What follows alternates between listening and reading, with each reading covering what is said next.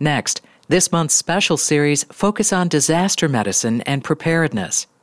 Unforeseen disasters carry unique challenges and learning opportunities. This month, we present conversations that scrutinize our plans and protocols and ask, how prepared are we? How will we react? On April 28, 1988, Aloha Airlines Flight 243 suffered an explosive decompression upon climbing to its cruising altitude. The aircraft lost a 20 foot section of its upper forward fuselage. A senior flight attendant was swept to her death, while First Officer Mimi Tompkins brought the severely crippled airplane to an unprecedented safe landing. What happened physically, mentally, and emotionally to Mimi's well being that day and the days to follow? Welcome to the Clinicians Roundtable. I'm your host, Dr. Larry Kaskel. Joining me today to discuss the body's reaction to trauma and stress is Captain Mimi Tompkins. After the events of the aircraft incident, Mimi's life changed dramatically. She eventually went on to train as a captain a few weeks later after the accident, and about a year and a half later was diagnosed with post traumatic stress disorder.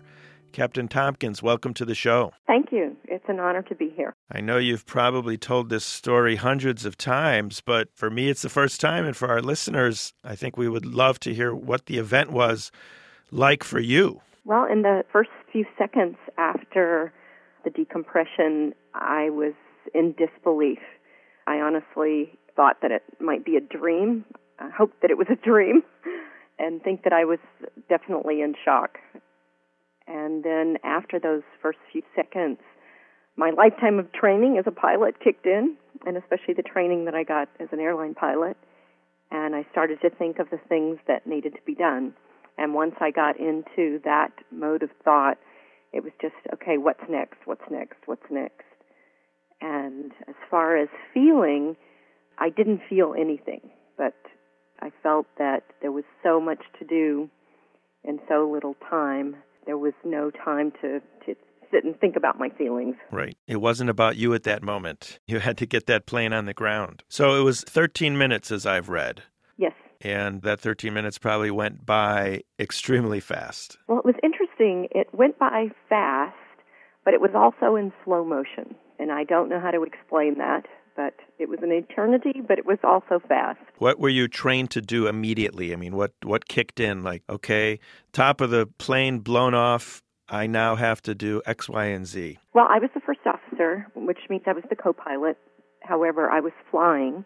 It was my leg to fly, and and the first thought, flying wise, that came into my head was fly the airplane, fly the airplane, and that's what we're taught from day one when you take your first lesson. If something goes wrong, you just keep flying.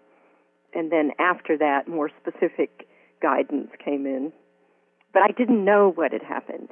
So, also going on in my head at the same time was a conversation with myself of what happened. And it seemed like I needed to settle that before I could fully concentrate. Were you even able to look behind you, or did you just stay focused on the job in front of you? It was maybe a couple of minutes later that I was able to look behind me because my oxygen mask had been sucked back and out. The cockpit door was ripped off in the decompression.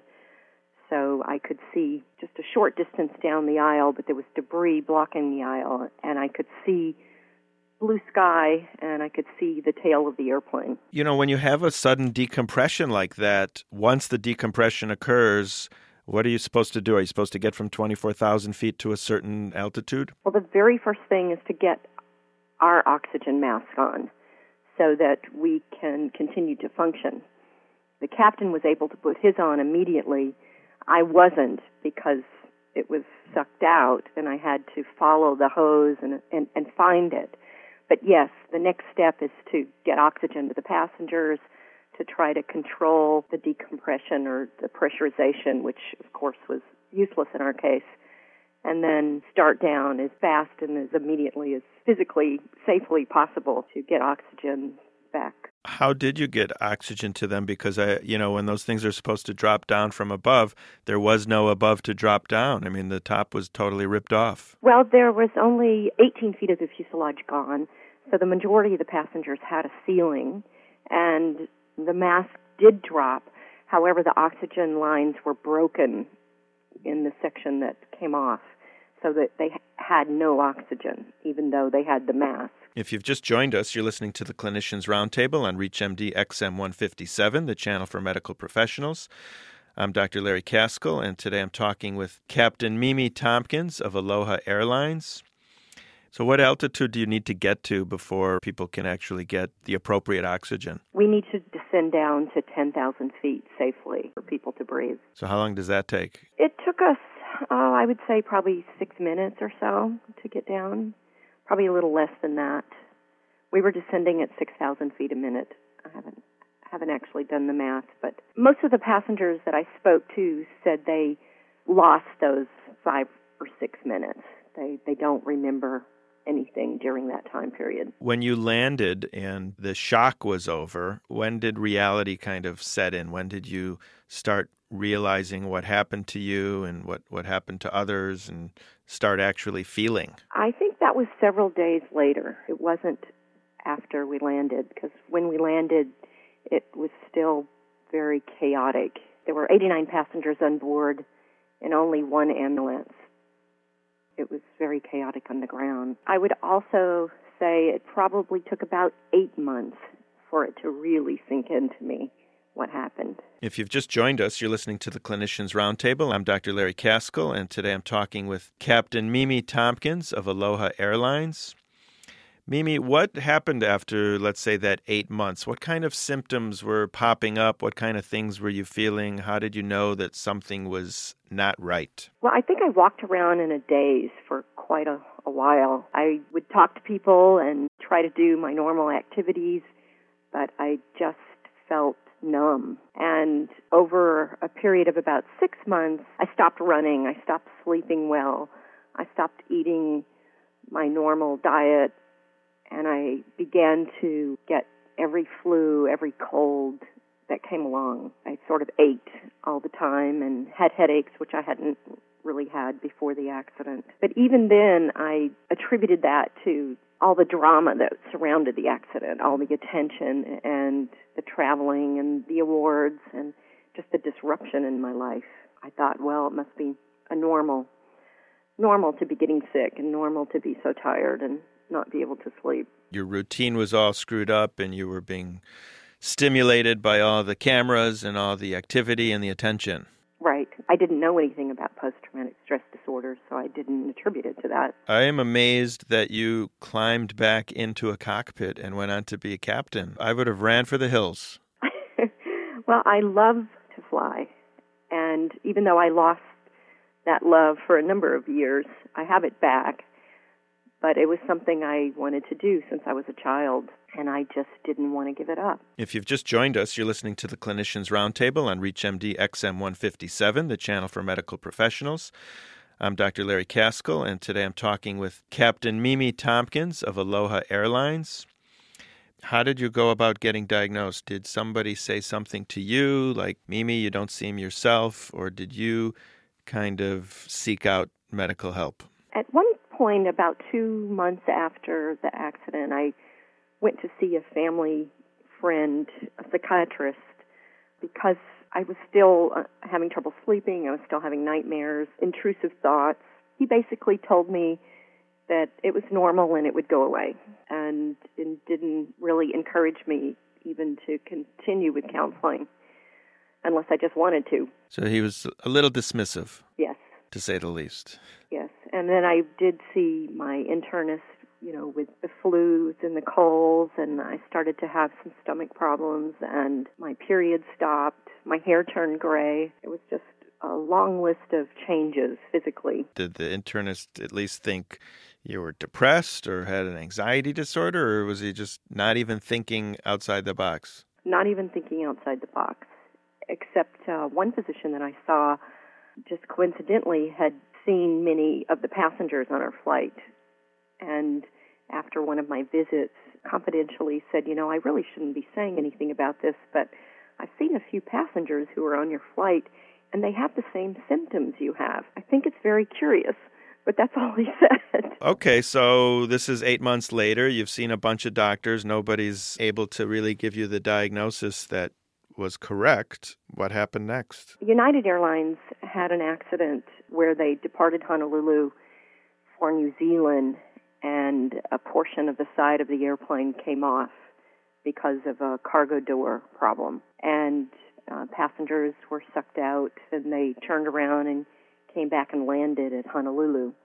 And I happened to come into Honolulu from New Zealand just an hour or so after they landed. And I was in immigration, and the custom agent said to me, Oh, you were the pilot on that Aloha flight. Well, there's an entire 747 out on the runway where the same thing happened. And I, I think I went into shock. I honestly had to sit down and couldn't walk. He couldn't explain to me what happened, but in my mind, I could imagine what happened.